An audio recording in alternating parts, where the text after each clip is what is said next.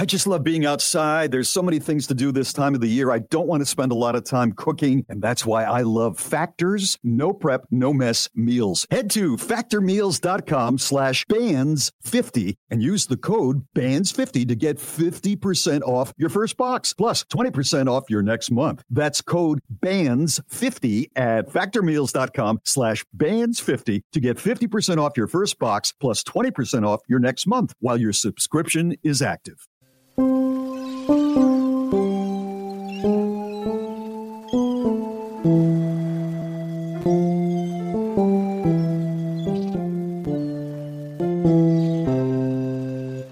At one time or another, we all find ourselves walking along restless shores.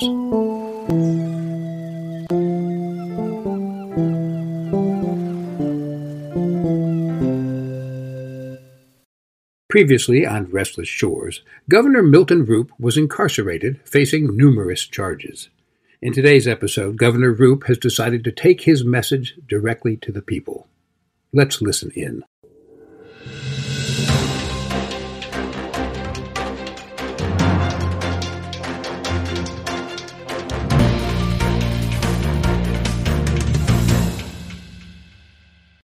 Good evening. This is Piper Wells, News Center 6. Tonight, a special report. We bring you an exclusive live interview with a man who's been called an innovator, a visionary, a leader, a disruptor, and now a criminal. Governor Milton Roupp is speaking to us from Stonegate Correctional Facility, where he's awaiting trial on a multitude of charges. Governor Roupp, thank you for talking with us today. Happy to be here, Piper. Wait, perhaps I should rephrase that. Governor Roupp, I understand you're speaking to us tonight against the advice of your counsel. That's right, Piper. My lawyers want total control of all messaging that goes out about me.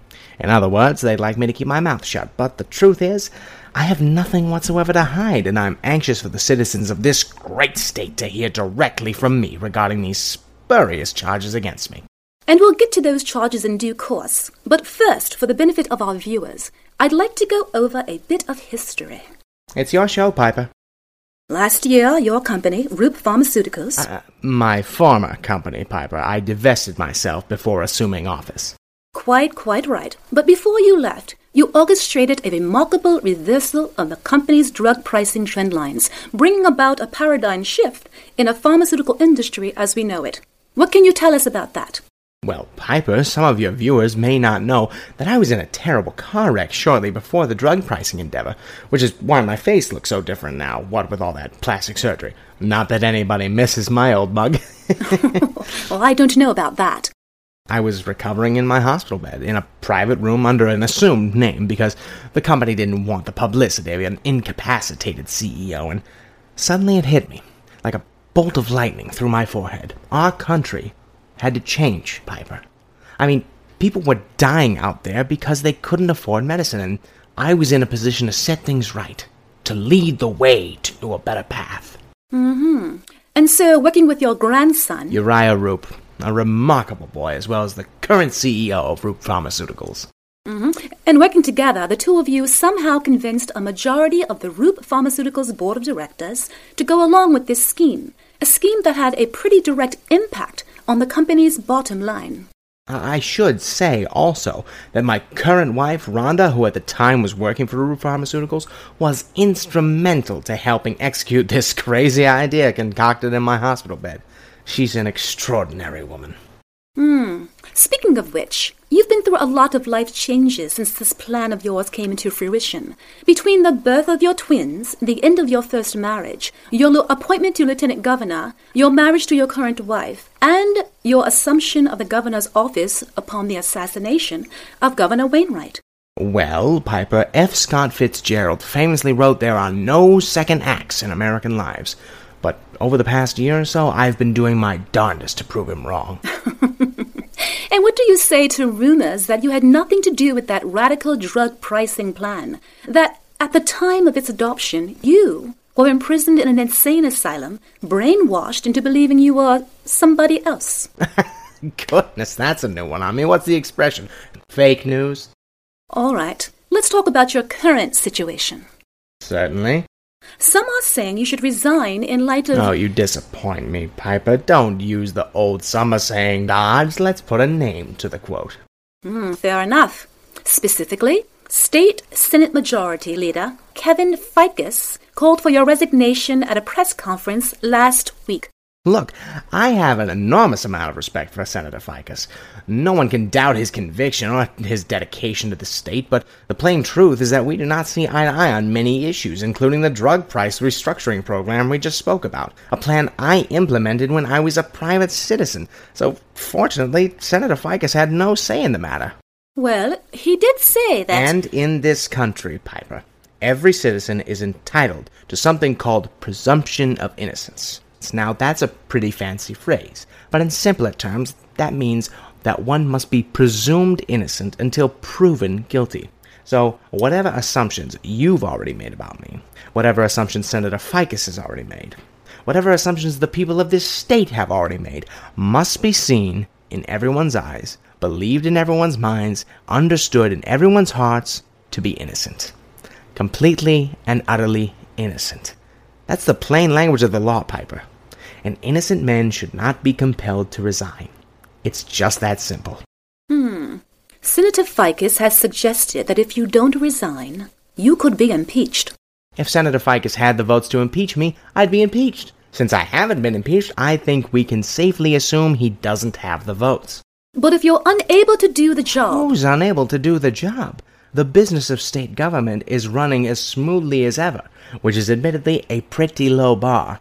This week, I signed into law one of the nation's most ambitious renewable energy policies, increasing our renewable portfolio standard from 40% today to 80% within the next decade. And just this morning, I signed legislation that provides businesses with greater access to capital during expansions or relocations. We're keeping the lights on, Piper.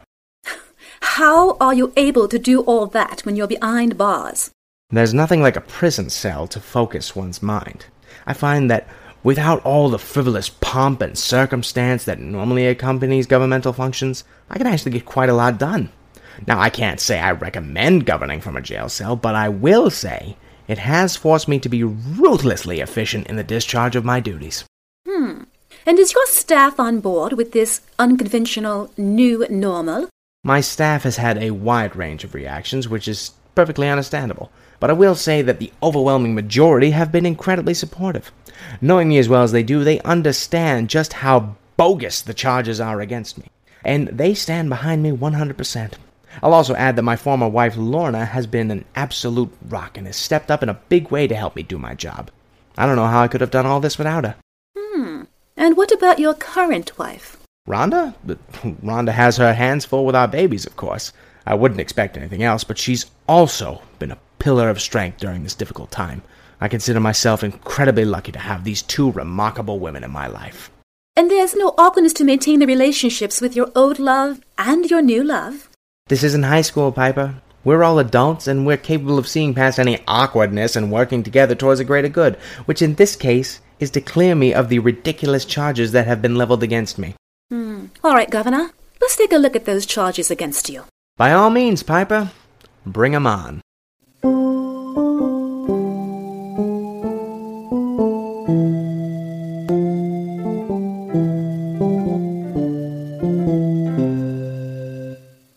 This live broadcast is, as you might imagine, enjoying a huge audience across the state.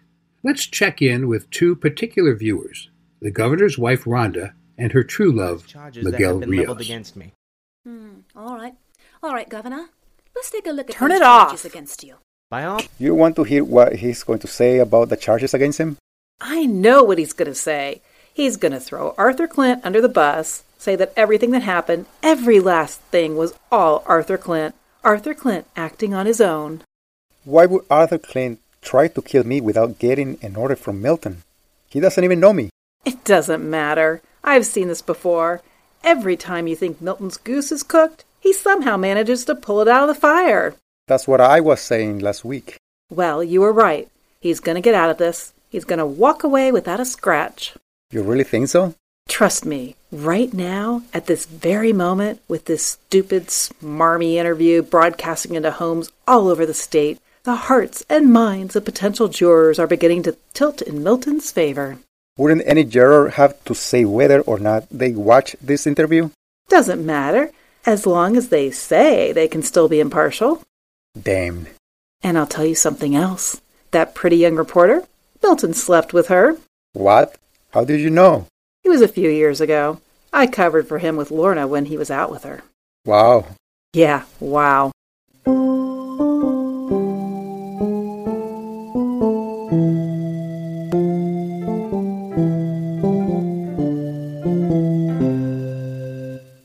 Speaking of Lorna, she has also been watching the interview, accompanied by her grandson, Uriah. At the interview's conclusion, the two discuss what they've just seen. Well, Well, what?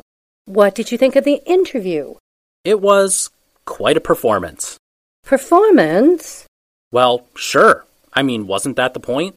The point was to get the unvarnished truth out to the public. You can't possibly think that's true. What do you mean? I mean, wait. What do you mean? These charges against your grandfather are a politically motivated hit job. You know that, right? I do? Well, of course you do.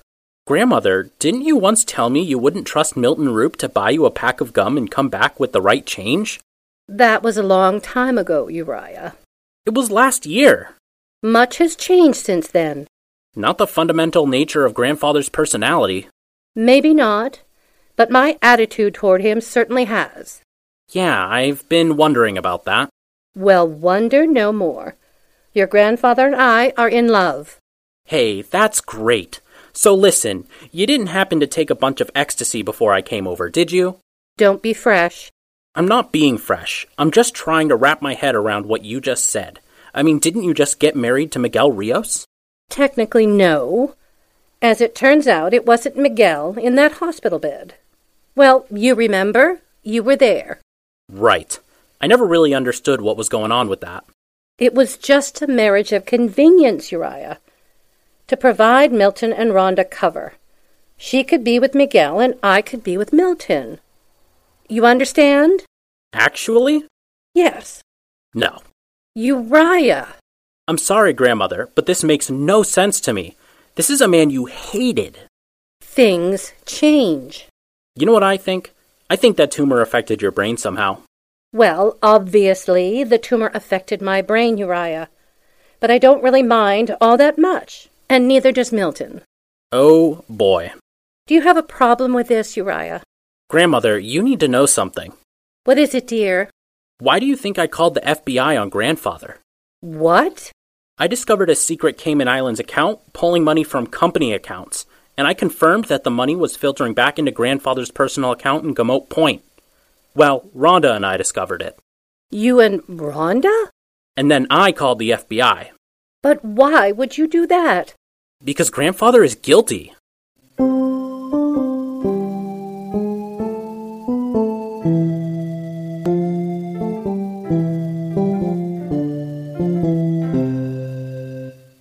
Also, watching the interview, Gamote Point Police Chief Agnes Brody, along with her new recruit, Officer Kowalski. Let's hear what they have to say. We may be in trouble, Officer Kowalski, Why do you say that? because Milton Roupp is going to get away with it. Get away with what? Get away with everything. And he's not going to forget that we helped get the ball rolling with that interrogation of Arthur Clint. We? Fine. Me. My interrogation. You were just doing your job, Chief Brody. Milton Roupp will not see it that way. And Milton Roupp is not one to forgive and forget. So what are we gonna do? I'll tell you what we're going to do. When Milton Roupp gets out of jail, we're going to greet him with a great big smile and with a prize so big it will make him forget all about any role I may have played in his arrest. What prize is that big? Ivan Bulgakov. Has Milton Roupp turned the tide of public opinion? Will Rhonda and Miguel be free of Milton's reach if he beats the charges? Can Chief Brody bring down Ivan Bulgakov before Milton gets out of jail? Tune in next time to Restless Shores. If you enjoyed today's program, please take a moment to leave a review. This episode of Restless Shores was written by Greg Tulinen and Drew Massey and directed by Tom Hinton. Piper Wells was played by Marcia Taylor. Milton Roupp was played by Zach Hogekamp. Rhonda Roupp was played by Denise Shannon. Miguel Rios was played by Aaron Sanchez. Lorna Rios was played by Sally Kent. Uriah Roupp was played by Nathan Austin. Agnes Brody was played by Katrina Loof. Officer Kowalski was played by Oliver Rhodes. I'm Chris Newcomb. Restless Shores is a production of New Meadows Media and is intended for the non commercial use of listeners. All rights reserved. Until next time, stay restless